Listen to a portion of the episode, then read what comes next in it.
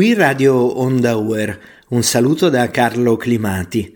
Oggi è con noi Lourdes Velázquez, vicepresidente della Federazione Internazionale delle Società di Filosofia. Parleremo con lei del contributo della filosofia al mondo di oggi. Ma prima volevo chiedere a Lourdes Velázquez di illustrarci l'attività della Federazione Internazionale delle Società di Filosofia. Salve, innanzitutto un saluto a tutti, specialmente a te Carlo e a tutti quelli che ci stanno ascoltando. Guarda, la Federazione Internazionale delle Società di Filosofia, è comunemente chiamata FIS per le loro sigle, è la massima organizzazione mondiale non governativa per la filosofia. E questa è stata fondata tanti anni fa, nel 1948. E cosa ti posso dire? Fu, fu istituita per contribuire allo sviluppo delle relazioni professionali tra i filosofi di tutti i paesi di tutto il mondo. E ha parecchi obiettivi, io ti posso menzionare soltanto i principali, così quelli che ci ascoltano si possono rendere un'idea di, que- di cosa è la FIS. E, e, come l'ho detto già, contribuire a questo sviluppo nelle relazioni professionali fra i filosofi e di tutte le nazioni in amicizia e in un rispetto mutuo. Coltivare anche i contatti tra istituzioni, le diverse società di filosofia, eh, pubblicazioni periodiche dedicate alla filosofia, raccoglie anche documentazione utile per il sviluppo degli studi filosofici, promuove l'educazione filosofica, questo è molto importante, preparando pubblicazioni di interesse collettivo e contribuendo all'impatto della conoscenza filosofica sui problemi globali e in particolare organizza le Olimpiadi internazionali de, di filosofia accanto all'UNESCO. E una cosa importantissima che fa è che sponsorizza ogni cinque anni un congresso mondiale di filosofia, il primo di quali ha avuto luogo nel lontano 1900.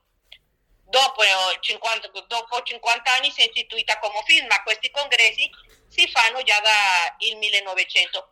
Questi congressi, Carlo, per tutti quelli che non lo sanno, sono una specie di olimpiadi per noi filosofi, cioè l'opportunità di ogni cinque anni di vederci, incontrarci, eh, c'è una partecipazione mm, importantissima.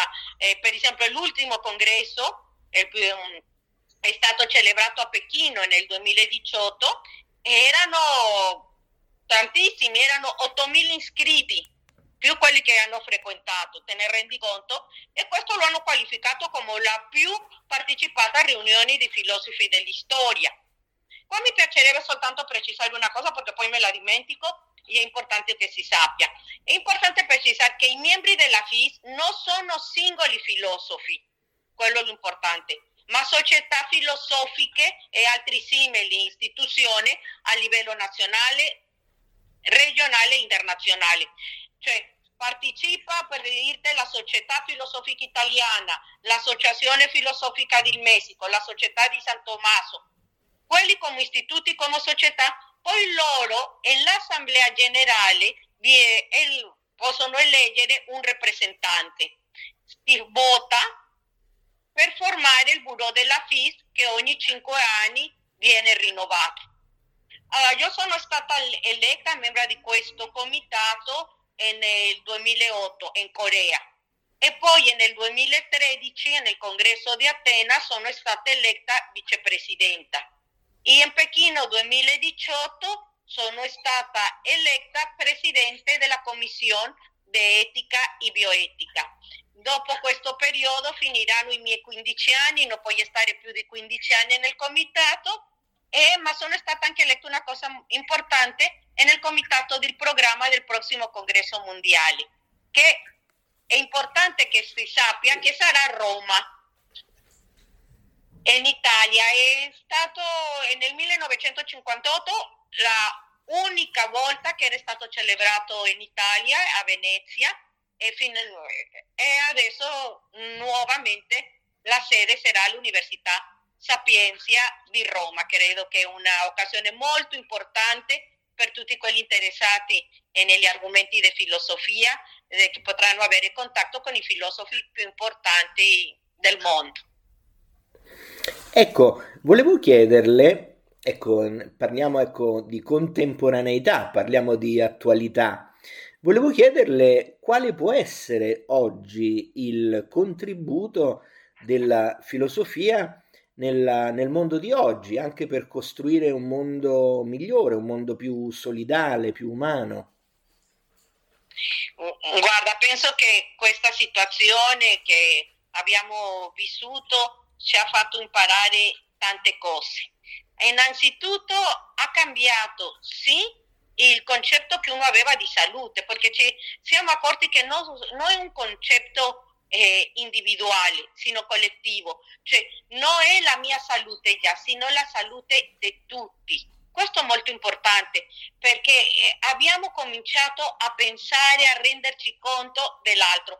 Non è che si siano voluti una pandemia per ricordarci quello che per 20 secoli abbiamo pensato, è l'uomo importante, ma questo ce lo ha rinforzato. E tanti dicono questa epoca è difficile, sì, è difficile, ma si può imparare anche tanto di questo. E sembrerebbe che la filosofia che si occupa di cose generali non si dovesse interessare di pandemia che un dato di fatto, ma in realtà ha tutte le carte in regole per analizzare la pandemia, sia sul registro epistemologico, sia su quello esistenziale, che credo che, che per me è anche più importante. Anzi, puoi intervenire di una maniera incisiva. E uno dice, ma si può pensare la pandemia? Io direi di sì, perché la stessa, la stessa domanda ci porta pienamente nel campo della filosofia. Possiamo pensare alla pandemia perché siamo vivi, come diceva Cartezio. Penso, dunque sono. E quello è bellissimo perché essendo vivi subiamo la pandemia che minaccia la nostra esistenza e la possibilità stessa di pensarci. Ma anche se va detto, non tutti soffriamo allo stesso modo la pandemia e penso che anche è possibile risincontrare un'analogia, per esempio, magari un'idea un po', ma è così, tra la diffusione del virus e la diffusione delle idee filosofiche. Io credo che questo è certamente possibile. La filosofia, penso che per certi versi, è molto simile al, al virus in quanto ci spinge a stabilire delle priorità, a renderci consapevoli della nostra finitezza, ma anche in quanto ci costringe a porci nuovi problemi, nuovi reti. E, è impossibile vivere senza idee. E non perché noi abbiamo e smettiamo di avere idee, ma perché sono le idee che hanno noi. Cioè perché la realtà stessa ci impone certe idee. E che ci piaccia o no, infatti, anche un semplice virus può mobilitare più idee che un, manu- che un semplice manuale di filosofia, diciamo. E tanti mi chiedono, per esempio, eh, lui, cosa stanno facendo i filosofi durante la pandemia attuale? Cosa fate? Eh, pues, certamente la frustrazione all'inizio di sentirsi inutile era molta e era difficile nasconderla. Eh, tanti siamo rimasti a casa, ma a scrivere ognuno i propri articoli, a leggere, a fare lezione, eh, webinar a continuare con la vita. Eh, ci sono anche domande spontanee che, che mi facevano i miei, i miei studenti co, quando facevamo lezione in lontananza e che sorgevano frente a questa situazione attuale. Dicevano, ma cosa serve la filosofia? Ma veramente serve la filosofia? O, oppure cosa hanno scritto i filosofi in passato su queste? E, e alcuni chiedono più concretamente, cosa possono contribuire filosofi e quali contributo effettivo hanno dato o possono dare alla situazione di problemi che si sta opprimendo come se fossero una casta di specialisti. E io questo l'ho parlato anche tanto lì all'Università Europea con Guido Traverso in questo master di eh, consulenza filosofica e antropologia esistenziale che io stessa ho frequentato. E io direi che sono molti, sì è vero, a dire, come diceva con Guido, che la filosofia è quella cosa con la quale o senza la quale to, tutto rimane tal quale come diceva un professore lì de, della Ateneo dell'Europea. Ma a me invece, veramente, mi piace più la risposta che dava Cornelio Fabro, che era la seguente. La filosofia non serve, ma regna. Era una risposta, se vogliamo, un po' aristocratica, quasi una battuta, ma tuttavia esprime qualcosa di vero. La filosofia non ha il compito di fornire strumenti o di utensili da impiegare nella vita concreta.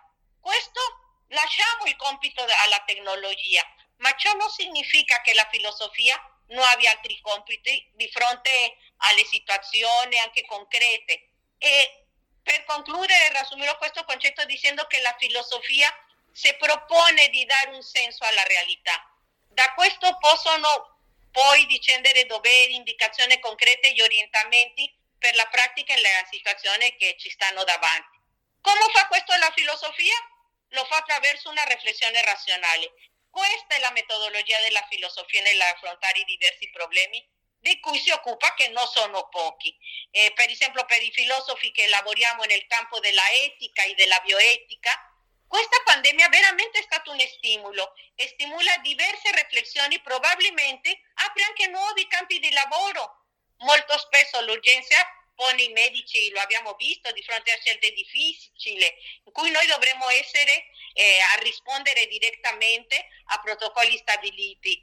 Mm, io penso che adesso c'è invece eh, il bisogno di un bureau di esperti di bioetica che disegni le nuove guide per prendere decisioni eticamente responsabili e per pensare come spendere al meglio le risorse alla fine di migliorare la salute della popolazione e razionalizzare i fondi per le cure mediche. Un'ultima osservazione, con questo concludo, è che mi piacerebbe sottolineare che la filosofia in questi momenti, nella pandemia, ci hanno insegnato che tutti siamo di passaggio in questa vita, ma anche che la crisi conduce a due possibili vie di uscita, la ricaduta o la guarigione. Non c'è quindi tanta distanza tra imparare a morire e imparare a vivere.